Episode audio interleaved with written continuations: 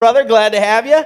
Hey, so um, we believe in humor around here. Uh, we believe that the most holy people laugh, laugh a lot, and usually at themselves and their closest friends. Uh, we think humor is important. In fact, we think humor followed with humility are the two most important things for a spiritual journey. And so we create a top 10 each week. Uh, we put it up on our Facebook page, so expect one tomorrow. So if you haven't liked, if you're not following uh, Waypoint's top 10 Facebook page, please do that as we uh, put up our topic tomorrow. Uh, but our topic for this week happens to deal with some Yes. colds Yes. because it got a little chilly. It was cold last Got a week little and the chilly. week before that. Yeah, yeah, a little, uh, you know, not, not like super stupid cold, but enough to get your attention. no, I mean, Because stupid cold is like 50 below wind Okay, chill. yeah, it was right, enough- that, yes, that- that's it stupid. wasn't that All right, stupid. but it wasn't that stupid. But Wasn't that stupid. it was chilly enough. it was chilly enough Okay. to freeze my eggs. my chickens Oh, eggs. okay, and all right, I I went was- to go get them, and they were frozen. I thought we were I mean, having an inappropriate conversation for a minute. I know what we were talking about there. Wow. Just saying. Man, I'm gone for cold. three days. You need Jesus already. All right, here we go. All right, so our top 10 is what? Top 10 signs it is way too cold. Way too cold. Way Way, too too cold. cold. All right, Yeah, cool, yeah. cool, cool. Number 10 sign that it is way too cold when the new earring fashion is icicles. There you go. You're just gonna kind of, they're just gonna dangle right Yeah. there. That's that's Yeah. good. You ever That's get that?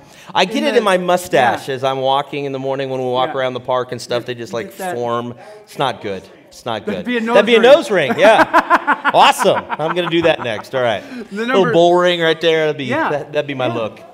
I'm cool with it. Yeah, I don't. I don't think so. All right, moving right Number along. nine All right. sign that it is too cold. This week's top 10 has been changed to this week's top negative 10. Negative ten. see There that? you go. There you go. Boom. That's clever. Yeah. That's good. That's yeah, we good. could have started at negative 10. Negative, the negative out. nine answer is we'll just warm up as we go. It'd have That's been right. great. All right, here we go. Number eight sign that it is too cold. You fall for the triple dog dare and the fire department has to come. Uh oh, a little tongue on the pole. Eh, Yeah. eh, I'm stuck. Yeah. Eh, no. No. No. I, I, I was never that. You didn't do that? No. Mm-mm, Uh, no. I didn't like that. No. I- no. I did. You did? I did. Did? Okay. Yeah. All right. I'm, I'm not. No. Not Fire department didn't have to come though. I was, just a little hot water. You're good yeah, to go. I was All good right. to go. There you go. All Number right. seven sign that it is too cold. When your relatives in Florida can't get through to you because even your cell phone is frozen. yes. That actually happens. I like, we're walking around the park and I have like 100% battery when we start and my phone is dead. When we're done, it's like, Really? how did that work? It just, Your phone's frozen. it's frozen. It's frozen. Just Okay. suck the battery dry. Okay, it's frozen. Number six sign that it is way too cold. When the snowman knocks on your door to let him in because it's too cold He's out. like, can I come inside? Can Yeah. I, can I please? That'd be great. That'd Yeah, be great. He's asking you for a, a coat and, Yeah. and a scarf. That's pretty cold. Yeah, That's and the pretty hat. cold. And the hat. Number five sign that it's too cold. When your teenage daughter puts on a coat to get the mail. Yes. Yeah, when your kids Yeah, are when putting you're, clothes when they on. actually put coats on, they're you know, like- you know it's cold. Yeah, because they never wear coats. What's up no, with that? no, we're go, Yeah. we're going to school this morning, and they're now granted Colorado natives. Yeah, well, so, yeah. So I'm okay as a parent. I'll get the note home. I'm sure that they didn't have their coat, but they had their hoodie on, so yeah, they were good. Yeah. Hey man, I. I wore my shorts to King Supers the other day when it was You like sure did. you know You 20 sure below, did. and people were like, "What?" But I was not the only one with that in shorts, so okay. it was good. It was good. Okay. So, Number right. four sign: you are able to save money by buying a cup of coffee and letting it sit out to become a frappuccino. There you go. Just, but how does that save me money? Well, because you get the coffee. I mean, uh, that's true. Coffee's four dollars. Cappuccino is like six bucks. oh, is that how it is? It is- Oh, okay. like All right. Okay. Cool. Okay. Cool. All right. Okay. Okay. Number three sign that it's too cold. Even the Alaskans are closing their bathroom windows. Yes, it's like it is. It is time to shut that thing. Do you still sleep with your window open like that? Um, no, it was a little cold. it was a little. It was like okay, shut the window. Now the fan is still on. Oh well, of The course you gotta have fan. Yeah, you gotta have fan. All right. Number two sign that it is way too cold out. You see Todd at Walmart with pants on instead of shorts. There you go. Uh, but I'm never at Walmart, so that's a whole Okay. nother story. That's- if I'm at Walmart, And then you got the world on. is going to hell in a Okay. handbasket because uh, Okay. I'm a Walmart. Don't mm, no. King Supers, yeah, there you King go. Supers. All right, Well, it's okay, just right. right there. Yeah, I'm going to see Val. I'm over to King Supers. All right. So And the number one sign that it is way too cold out. Your tauntaun dies before you reach the first street Yeah, light. there you go. They're as smelly on the inside as they are on the outside. All That right, there cold. you go. That is cold. That is cold. All right, well, why don't we uh, let's go ahead and pray and let's continue. Uh, Heavenly Father, we thank you for tonight and the opportunity to come and to, uh, to learn from you. And so, Father, we pray that you would just help us to open our minds and our hearts, that tonight we may receive everything that you have. And because of that, uh, may we see ourselves and this world and this life uh, in you and in, in a whole new way. And so, Father, come and speak to us. It's in your precious and holy name that we pray, and all of God's people said, Amen. Buckle up and hold on. At our church, we love God. Make no mistake about that. At our church, we believe in God's radical, unconditional, and unwavering love for us. At our church, we believe that Jesus is God. We also affirm that you may or may not believe that Jesus is God. And we're not asking you to change your belief system before you attend our church. We're simply inviting you on a journey toward Jesus. For years, churches have placed a high priority on Jesus as the get out of hell free card. At our church, we place the highest priority on Jesus as a live life to the fullest invitation. At our church, we believe every person has a dream deep inside their hearts and that God put that dream there, not for our glory, but for His. At our church, we're not concerned with where you've been, but where you're going. At our church, we believe that the Bible is God's Word. It is real. It is living. It is active. We believe that people who don't go to church anywhere are not the enemy. They are real people who need the perfect love that only God can give. And we believe that God gives this love through, of all people, us. At our church, we do not and we will not display a holier-than-thou attitude toward anyone. We are all broken people but he is putting us back together. And finally, and most importantly, at our church, we believe that Jesus really lived, that he really died on the cross, and that he really rose again on the third day. And we cannot and we will not candy coat or water down that message, ever. Today, you've chosen to sit yourself in the middle of a very safe place to hear a potentially dangerous message. Welcome to our church. Welcome, everybody.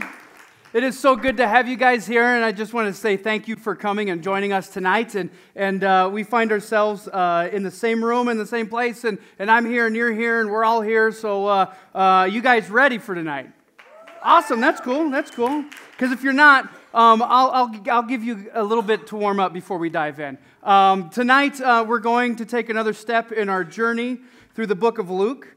We've called our journey Breakthrough because on the book, uh, and, and, because um, God has done everything to break through into human. In, into our human story, right? He's stepped out of heaven. He has pushed every obstacle out of the way, and he's broken into our life, into the human story. Uh, and, and so, and part of our journey, we have chosen to do the book of Luke. We've chosen Luke's gospel for a couple of reasons. Luke um, is a historian, for one, and he has gone around and he's taken all these accounts, uh, eyewitness accounts and everything like that, and written them down and corroborated the evidence and, and made sure that these are actual events, had to back it up. And so Luke is writing these stories, and these stories remind us that the Bible isn't just a spiritual book, right? These, that these things that we're reading, these things are true. And it's not just a collection of, of spiritual writings, but they're a collection of actual events, historical, real life things that really happened, that, that Jesus really did. And Luke helps to point that out and helps us to see that Jesus was a real person who lived a real life and had real relationships and, and had real encounters with people. So we've chosen the book of Luke, and, and tonight we're going to take another step, like I said. But see, a lot last week we talked about some pretty deep and personal stuff, right? Um, uh, we looked at our relationship with a little thing called money, right? Just a small little thing in our life called money. As we learned last week, Jesus has a lot to say about this topic, right? He has a lot to say. He mentions it a number of times through the New Testament. Um, and, you know, before that, God mentions it as well in the Old Testament. It's an important topic to both God and Jesus. So we, we broke it down and we looked at it. And ultimately, it comes down to our love of money overshadowing God's love for us and our love back to God, right? To ask ourselves that question, right? Do we handle money right, wisely? Is to wrestle with some tough heart issues. And it goes directly right to the heart. Because how we view our relationship with money is will directly influence how we view our relationship with God and people, right? That's, that's what we kind of looked at last week. That was a big ouch moment. Um, but it was, it was good. It was deep. We, we journeyed through it and we did it together and we, we learned a lot. See, if our money holds a stronger grip on, in our life, then guiding our decisions and our future goals are not going to be balanced with what God would want us to do, right? Because we're always going to be relying on something else. And this week we take another step and we see a conversation that comes right off the heels of this one. It happens right off of this one. See, Jesus this week tells yet another parable, right? And if you're counting and you're following along at home, that's five parables. Now, let me, let me kind of break down and define what a parable is, because sometimes we can get a little lost in what parables, you know, what do they mean? See, this is, a parable is simply this it's a simple story that Jesus uses to illustrate a moral or a spiritual truth to his audience. All right? So we have looked at five stories that Jesus has told. Now, this is all in the same conversation to the disciples. The same few hours here. These stories are happening at the same, in the same conversation. So he uses these stories, these parables, to guide his audience through a difficult situation, right? A difficult topic to understand. So when he's talking about money, He's going to use a parable, right? He's not just going to come out and say it and, and, and be straight blunt with everybody, but he tells stories. See, you and I, we like stories, don't we? We, we just track so much well with stories. We track way better with a story than somebody just coming out and saying, here's a truth bomb, now put that into your life. And you're going to be like, no, man, I don't want that. No, where's the, I need some softer communication here. I need a, I need a little story, right? Stories are an engaging way that Jesus uses to connect to humanity. And he uses those stories to talk to us. And see, tonight we pick it up in the very next story. So, who's ready to dive in? Awesome. So, let's take a moment and silence our cell phones. Go ahead and put those on silent, do not disturb, airplane mode, whatever you need to do, so we can focus on, on this next story that Jesus has to tell. And we're going to pray be- before we dive in. So I'm going to ask you, you don't have to, if you feel like you are led to. Um, I like to hold my hands out like God is going to get ready to, to give me something, right? So um, palms up uh, because He's going to tell us, uh, He's going to speak to us tonight. So I invite you to do that if you're comfortable to do that. But let's pray. Father, we thank you for tonight. God, we just ask that you would teach us. We ask that you would send your spirit into this building, into this place. Lord, we just want to breathe deep and we want to breathe deep in you. God, we know that we have an enemy that wants to distract and throw us off from our, our focus. So, God, we just ask that you would uh, put a hedge of protection around this building and around every one of our hearts. Uh, Satan, we, you are not welcome here. You have no place and no position and no power here. So, uh, we, we command you to leave. Uh, Holy Spirit, come fill this place up and teach us. And it's in your Son's name that we pray. Amen. All right. Tonight we pick it up in Luke chapter 16. Um, we're going to start in verse 19. Uh, but if you would, if you brought your own Bible, we're going to be there in Luke chapter 16. If you didn't bring your Bible, I got a couple options for you to follow along. There's blue Bibles at your table. You can find Luke chapter 16 in there. You're going to be roughly around page 628. 628 right in there, okay? Um, if you have a smartphone, you can follow along with YouVersion. You can download the Bible app. You'll search for live events, and waypoints will pop up, and you'll have everything right there all the scripture, all the fill in the blank, and everything. Um, but other than that, let's go for it, all right? Verse 19 says this Jesus said, There was a certain rich man who was splendidly clothed in purple and fine linen, and who lived each day in luxury. At his gate lay a poor man named Lazarus, who was covered with sores. As Lazarus lay there longing for scraps from the rich man's table, the dogs would come and lick his open sores. Okay, we're going to stop there. We're just going to stop right there. Yeah, you're, you're thinking gross now. Just wait. You're, we're going to, first, we see Jesus give a couple of characters up front, all right? He, we see two people. He sets the stage with two characters. We have a rich man and we got a poor man, all right? He's kind of playing off of these, these two images. We got two extreme ends with these two characters. But we also have this, this money theme that's kind of thrown in from last week, right? We got a rich man and we got a poor man. And uh, first we see the rich man, who is unnamed. We don't know his name. Um, but we do know that he is, he is rich, right? Right? This guy is loaded. He's, he's wealthy beyond imagine because we see that for a couple of reasons. It's not just because Jesus calls him a rich man, right? Because hey, a, we know this rich guy. But Jesus gives us a few descriptors of this rich guy, right? The first one we see is that he used purple dye, right? That this rich guy is, is covered in fine linen dyed purple, right? So purple dye was extremely expensive. It could only be afforded by very wealthy people, right? It's, it's, it's the color of royalty, it's the color of wealth. But wait, there's more. If you hang on a little bit more, we got more coming for you. See, there's this poor man, he's waiting outside of the rich man's property. But not just outside the fence, but laying outside the rich man's property, in fact, outside the gate. This rich man has a, a gated property, right? He's, he lives in a palace. We get, this, we get this image because the Greek word for gate is poulon, which means a large gate of a palace. Okay?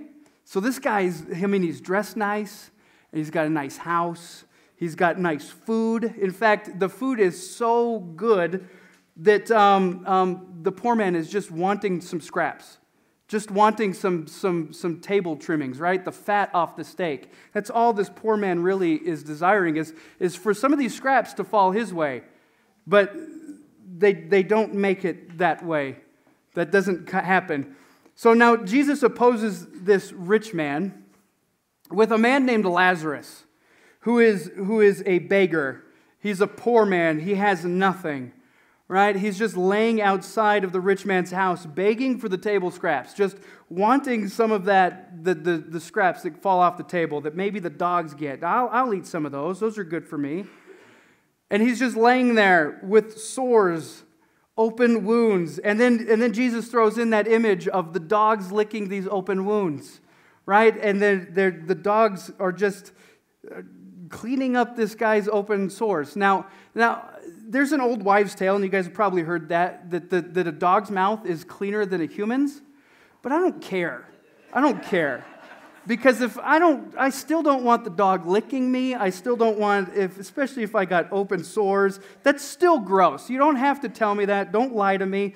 Because dogs lip, licking sores is still gross. You can keep telling yourself that a dog's mouth is cleaner. Because, you know, I, I have a couple dogs, I have three dogs, and I don't trust their dietary um, choices at the moment. Because on a day like today, they love a poop sickle, and they don't, that's just gross. That's gross. Okay, see? The images are coming, and they're going to keep coming. So, so, hey, if it's gross to us, it's gross to, to the original audience. The original audience hearing Jesus' story still finds that very gross, just like we do. We're not the only ones that find that gross because the original audience would have found it as well. See, the image of dogs licking the open wounds is not one of comfort, it is one of misery, and it would have made Lazarus ceremonially unclean. He cannot be found clean to worship. So, we have two characters. We got a rich man we got Lazarus, who is a poor beggar outside the gate. Let's go on to verse 22. Finally, finally, the poor man died and was carried by the angels to sit beside Abraham at the heavenly banquet. The rich man also died and was buried, and he went to the place of the dead. There, in torment, he saw Abraham in the far distance with Lazarus at his side. The rich man shouted, Father Abraham, have some pity Send Lazarus over here to dip the tip of his finger in water and cool my tongue. I am in anguish in these flames. But Abraham said to him, Son, remember that during your lifetime you had everything you wanted, and Lazarus had nothing. So now he is here being comforted, and you are in anguish. And besides, there is a great chasm separating us. No one can cross over to you from here, and no one can cross over to us from there. Now stop.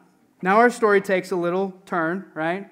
And finally, as Jesus says, this beggar who has open wounds has some relief because finally the poor man died, right? It's, it, I can feel the sympathy in that statement. Finally, Lazarus passed, right?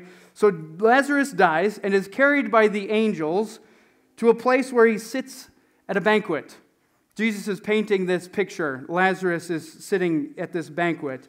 And the rich man, he's not carried, he's, he's, not, he's not taken anywhere. He's simply buried in the ground and goes to the place of the dead. All right? So we get, we get two different images again here with these two characters. But let's take Lazarus' journey first. Let's unpack Lazarus first.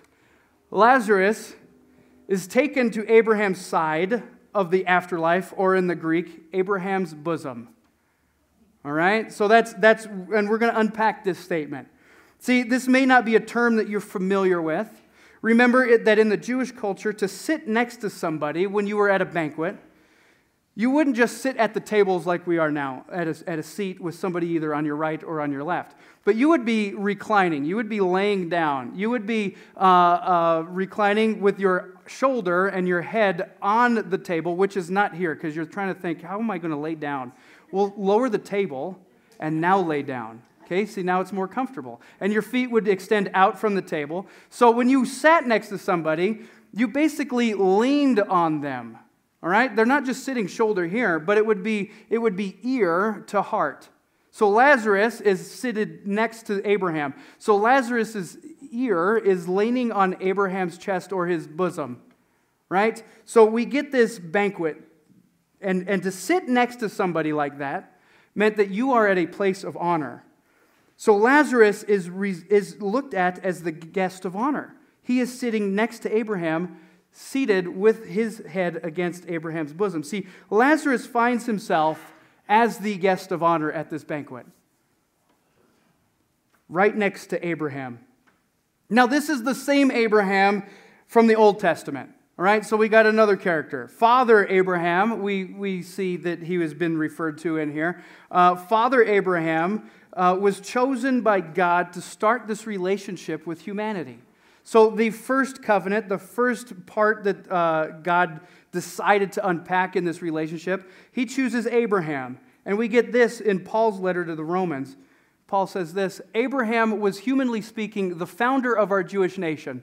What did he discover about being made right with God? If his good deeds were, had made him acceptable to God, he would have had something to boast about. But that was not God's way. For the scriptures tell us Abraham believed God, and God counted him as righteous because of his faith. So Abraham is, is just a guy who God chose to start this relationship thing off with.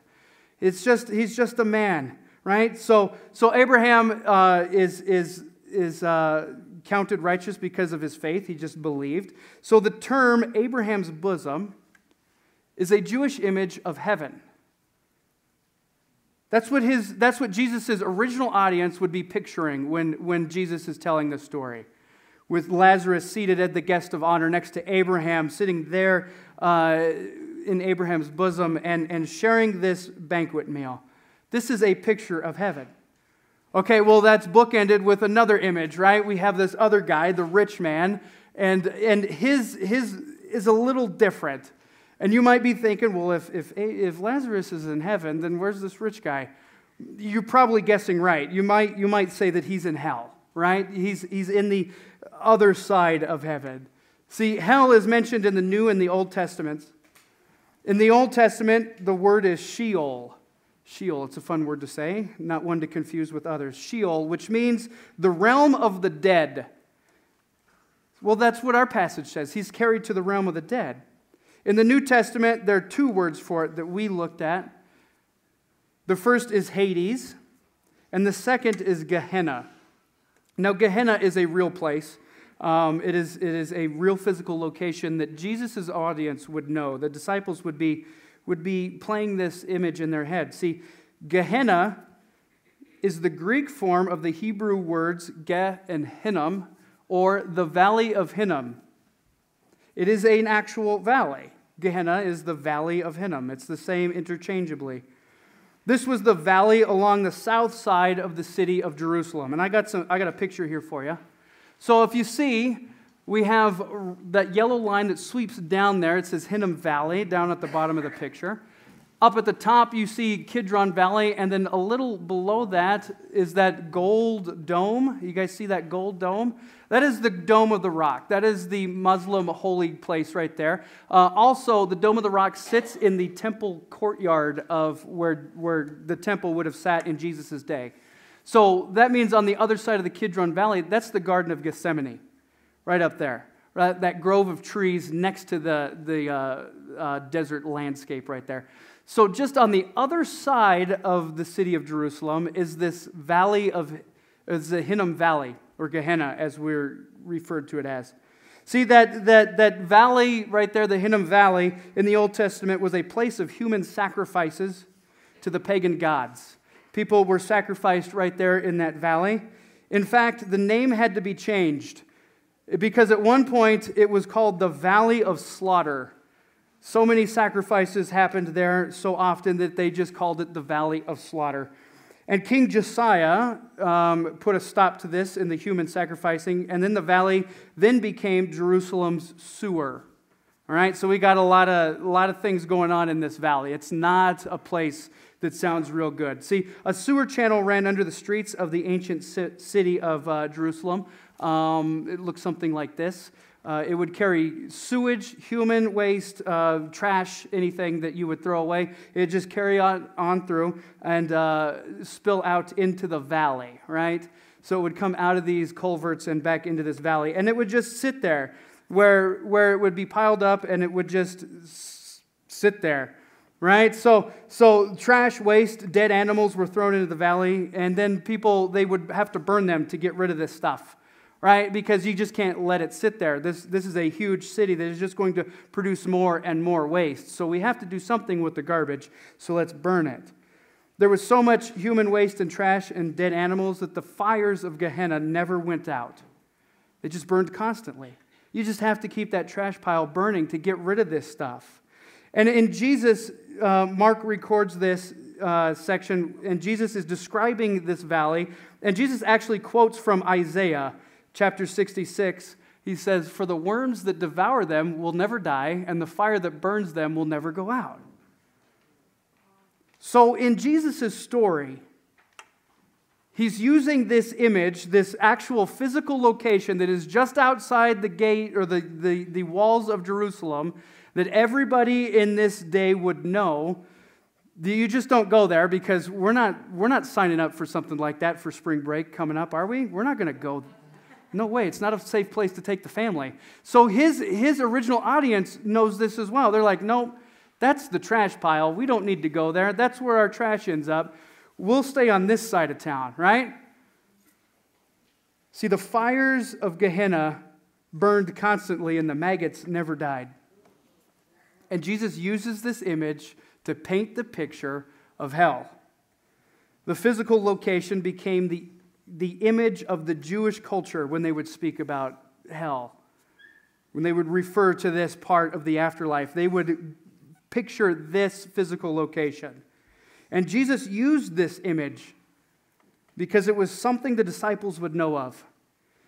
They know it, they grew up there. They've probably been downwind of it before, and they just know that that's not a place you go. It smells, it's gross. Everyone knew what this place looked like, sounded like, smelled like. They just knew. So it became a place to symbolically represent this place of eternal fire, decay, right? It just, it just became synonymous. So we have Lazarus at the banquet. And then we got the rich man at the dumps, literally. He's really at the dumps. See, the rich man sees Abraham and asks Abraham to, to get Lazarus' attention. Abraham, he's sitting right next to you. I, if you could just send him over, I just, I, a, a sip would be awesome, but if you can't do a sip, then just dip your finger in some water and then just touch my tongue with that. That would be more water than I currently have right now. So this rich man is just parched. He's, he's, in, he's in this tormented state and he's thirsty and he sees somebody he recognizes. He recognizes Lazarus and he recognizes Abraham. See, the second thing to notice here is that the rich man's view of Lazarus hasn't changed since death.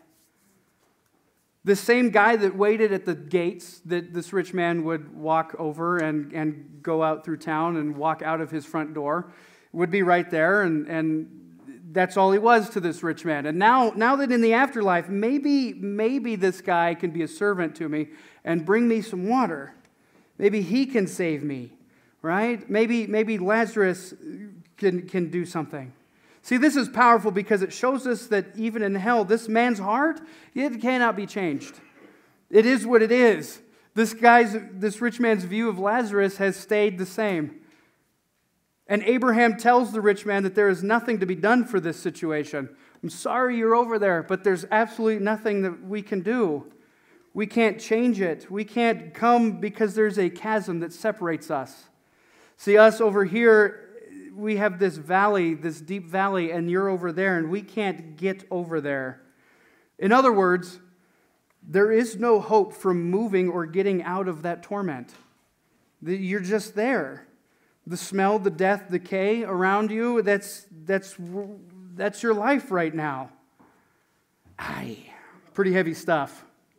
Let's jump to verse 27. Let's go back in. Then the rich man said, Please, Father Abraham, at least send him to my father's home. For I have five brothers, and I want, to war- and I want him to warn them so they don't end up in this place of torment. But Abraham said, Moses and the prophets have warned them. Your brothers can read what they wrote. The rich man replied, No, Father Abraham.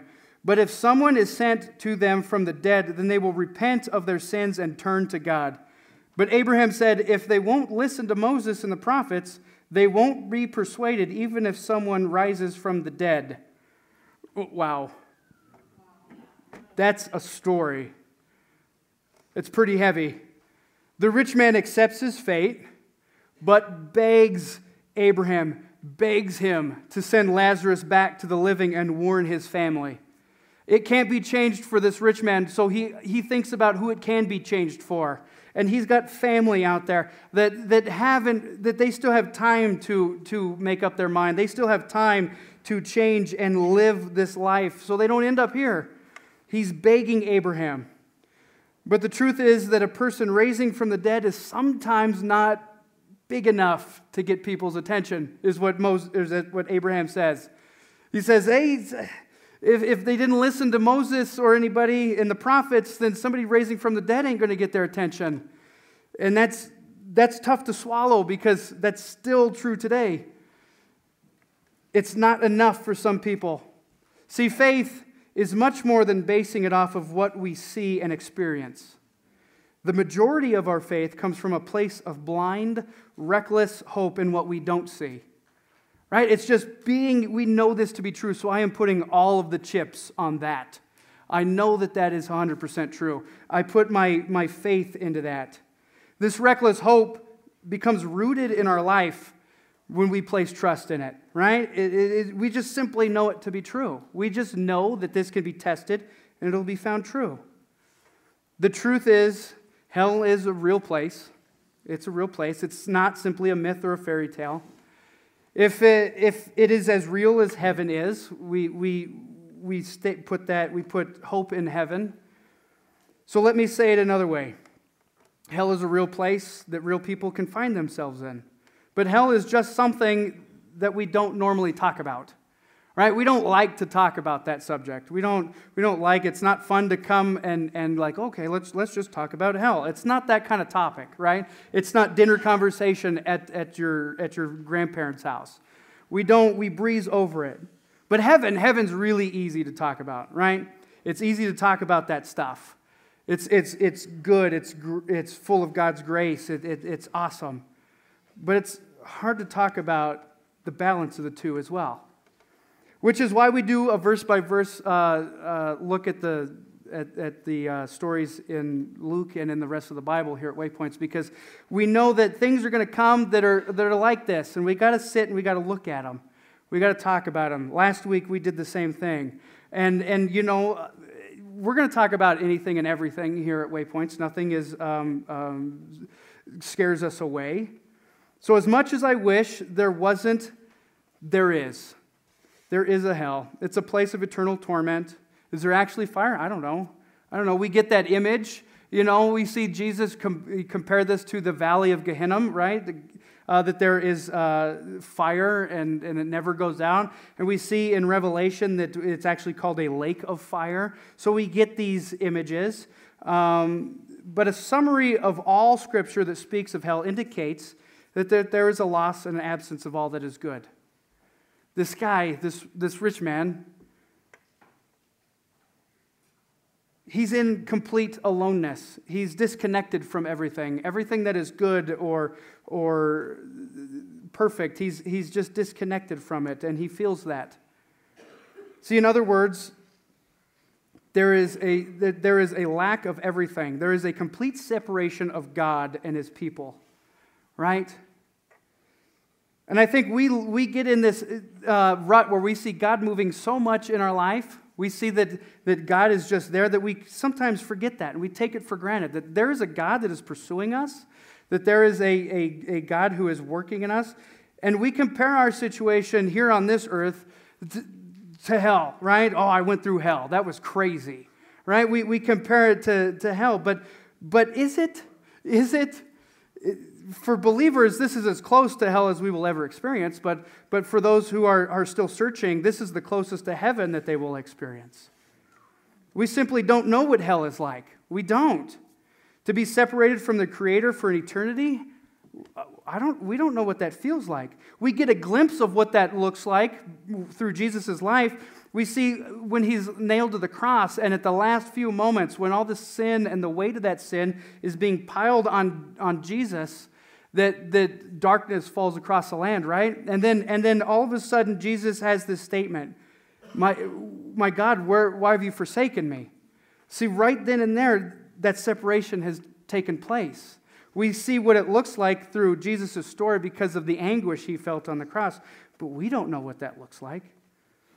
See, it boils down to a simple truth the decisions we make here on earth are important, and these important decisions do have consequences. These can be good consequences, and these can be bad consequences. There's, there's good things uh, that come out of good decisions, and there's bad things that come out of bad decisions. For example, this story comes off the heels of last week's story, right? Remember, last week Jesus is talking about um, being a good steward. Jesus spoke of money and stewardship.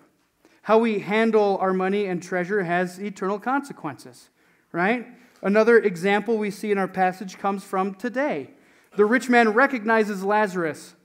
He knows who that man is. I know him. In fact, I even remember his name but I, he still regards Lazarus as beneath him.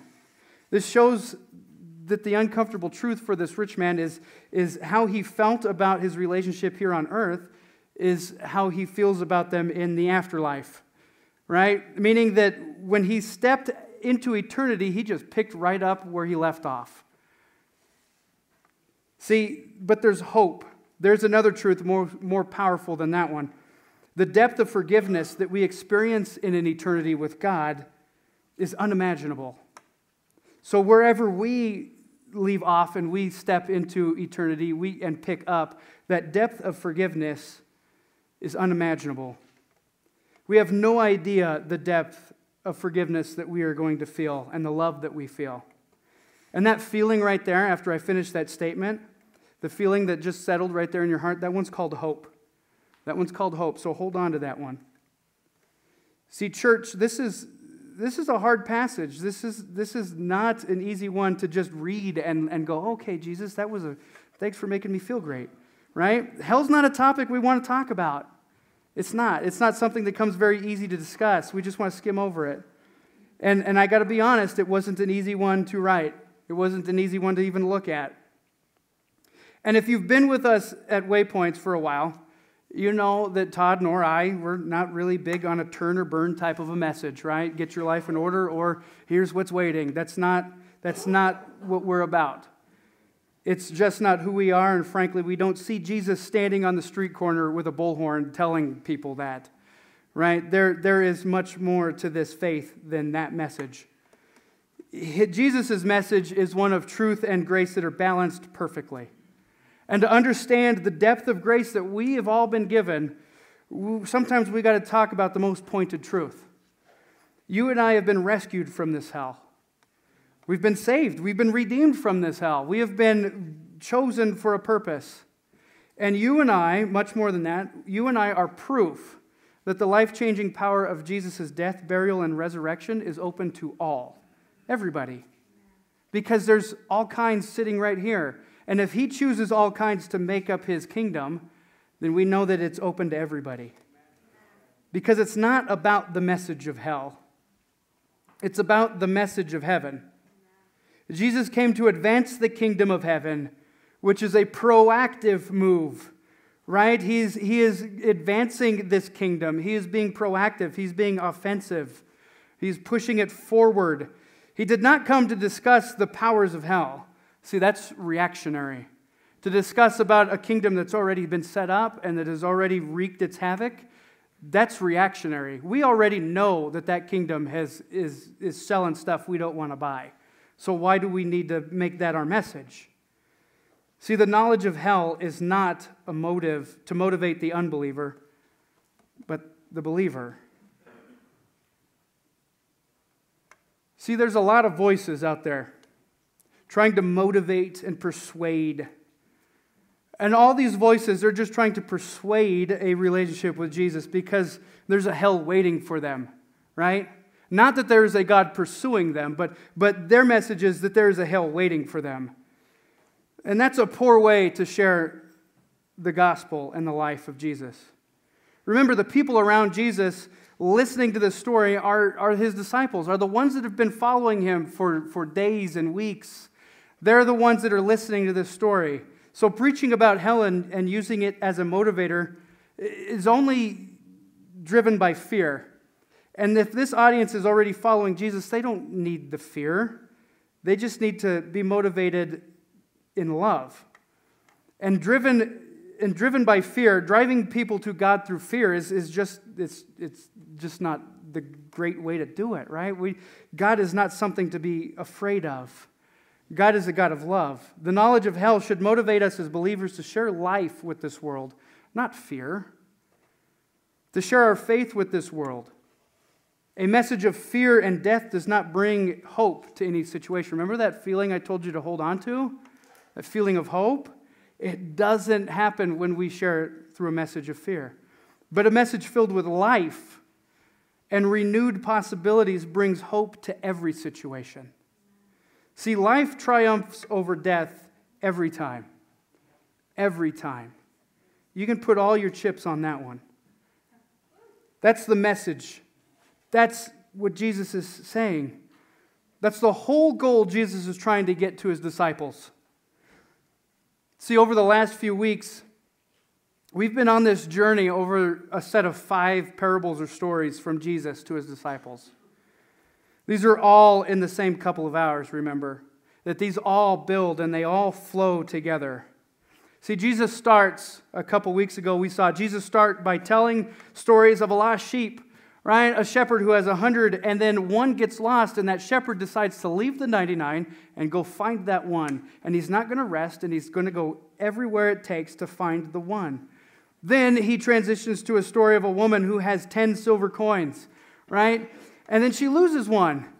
And she sets those other nine aside and turns over the couch cushions, flipping everything over underneath the coffee table, looking for that one lost coin, and doesn't rest until she finds it. And then he transitions to a story about a father and a son. And the son asks for his father's the father's inheritance early, right? Shaming the family and leaving the relationship in a not so great place to go live his own life and then the son wakes up one day and says, You know what? I had it better when I knew my father. And the father was open with arms and, and, and ready there for, with a party to accept his son back into the family like he never left. And then last week we saw that Jesus talked about stewardship when it comes to our heart and money, showing us to love our God more than our treasure. Because he wants us to be motivated not by our treasure, but by Him. See, today he shares a story that motivates us to put down that security and go looking for that lost. Go looking for that coin, that sheep. Being that father that welcomes the son back into community, saying, It's okay, we're right here. We're right here. And, church, I know this is not an easy topic, it's difficult. But I want to thank you for being here, and I want to thank you for being open. And I want to encourage you to take the next step. I want to encourage you to take these things that we've looked at and we've wrestled with and take the next step. See, we all know what John 3:16 says, right? It's the, most, it's the most popular Bible verse ever. Um, at sporting events, we, we, that's the one that people usually memorize first. But what does John 3:17 say? Says this God sent his Son into the world not to judge the world, but to save the world through him. There is a God pursuing this world, not a hell waiting for this world. See, Jesus didn't come to condemn death, but to give life and give it more abundant than we know. And, church, as an encouragement, I want, I want to encourage you guys to take us the next step and step out. And we got a great opportunity coming up that we're going to be encouraging you to start, right? And in the next few weeks, um, we're going to be asking something of you. First, let me start by, by saying, giving you what it actually is, and then I'll show you how you can get involved. But starting uh, March 6th, we do Lent. Lent is just the 40 days before, hello. It's, it's there. It's also in your uh, programs and in the compass right there. Um, but Lent is just the 40 days before Easter right? It, it's the 40 days, and we see that uh, Jesus took 40 days in the wilderness. There's a few reasons why um, it's the 40 days, um, but I want to. I want to, uh, uh, and if you have questions about that, we have uh, some information of, of more in depth of what Lent is. But around here, we, we do Ash Wednesday. Um, we we uh, have a celebration of what uh, this time looks like. And we always journey together through a book right? We've always picked a book and we've sat down uh, as individuals and we've all purchased this book uh, and we just journey together um, as individuals and as a community, and it's awesome. It's awesome. And if you've ever done it, you know that it's just a, it's, a, it's an awesome time to, to grow. But this year, we're going to do something different. This year, we're going to encourage you guys, instead of in journeying through by yourself, we're going to encourage you guys to invite some people along. Now, now don't be thinking like, okay, well, I'm going to invite this person, that person. Don't look around the room seeing who you can have over to your house because these people are people you already have relationships with, but are not sitting here. These people are, are people that are still searching. They still have these questions. They haven't quite made up their mind yet. Right? These are the people that you're going to ask to journey with. You're going to invite them into your house, whatever time you pick, to go through a book and you're going to lead this small group, about five to eight people. It's nothing huge, right? Uh, and you're just, you already have a relationship with them. And you just, you just share life for the next 40 days, starting March 6th. And for this, this Lent, we're choosing a book that we've already done. Uh, you might have recognized it. We did it last year. It's Draw the Circle by Mark Batterson. Um, and there's, there's a couple reasons we chose that book. One, it's awesome. We really enjoyed it around here. Um, it was, it's just an awesome book. Mark does a great job of, of unpacking, uh, drawing the circle around uh, through prayer in our life.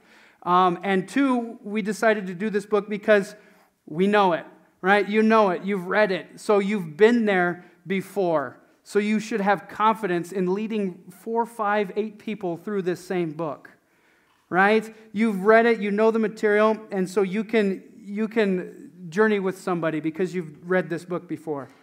Um, we talked about this at our last charting our course, right? Uh, Saturday, February 2nd, we talked about this more in depth. If you didn't check that out, if you weren't able to be here in person, then jump online and watch it because we go in depth into what it looks like fully.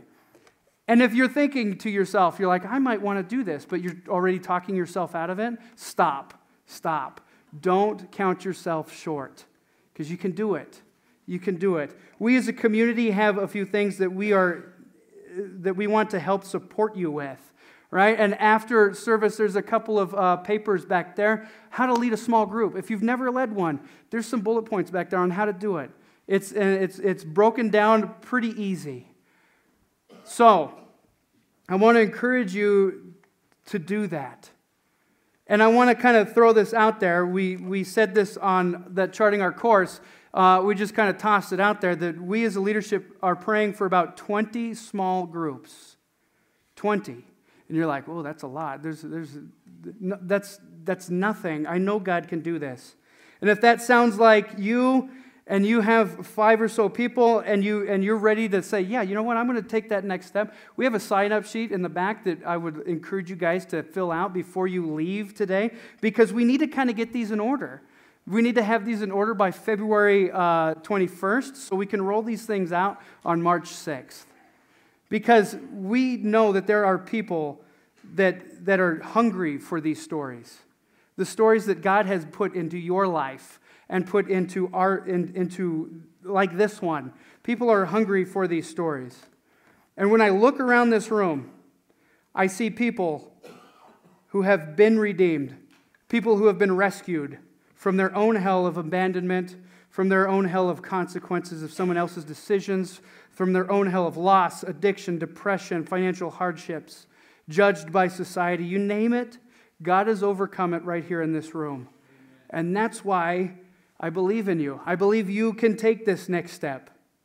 It's uncomfortable to share our life, honestly, with another person. It's uncomfortable to share our life and our faith with others.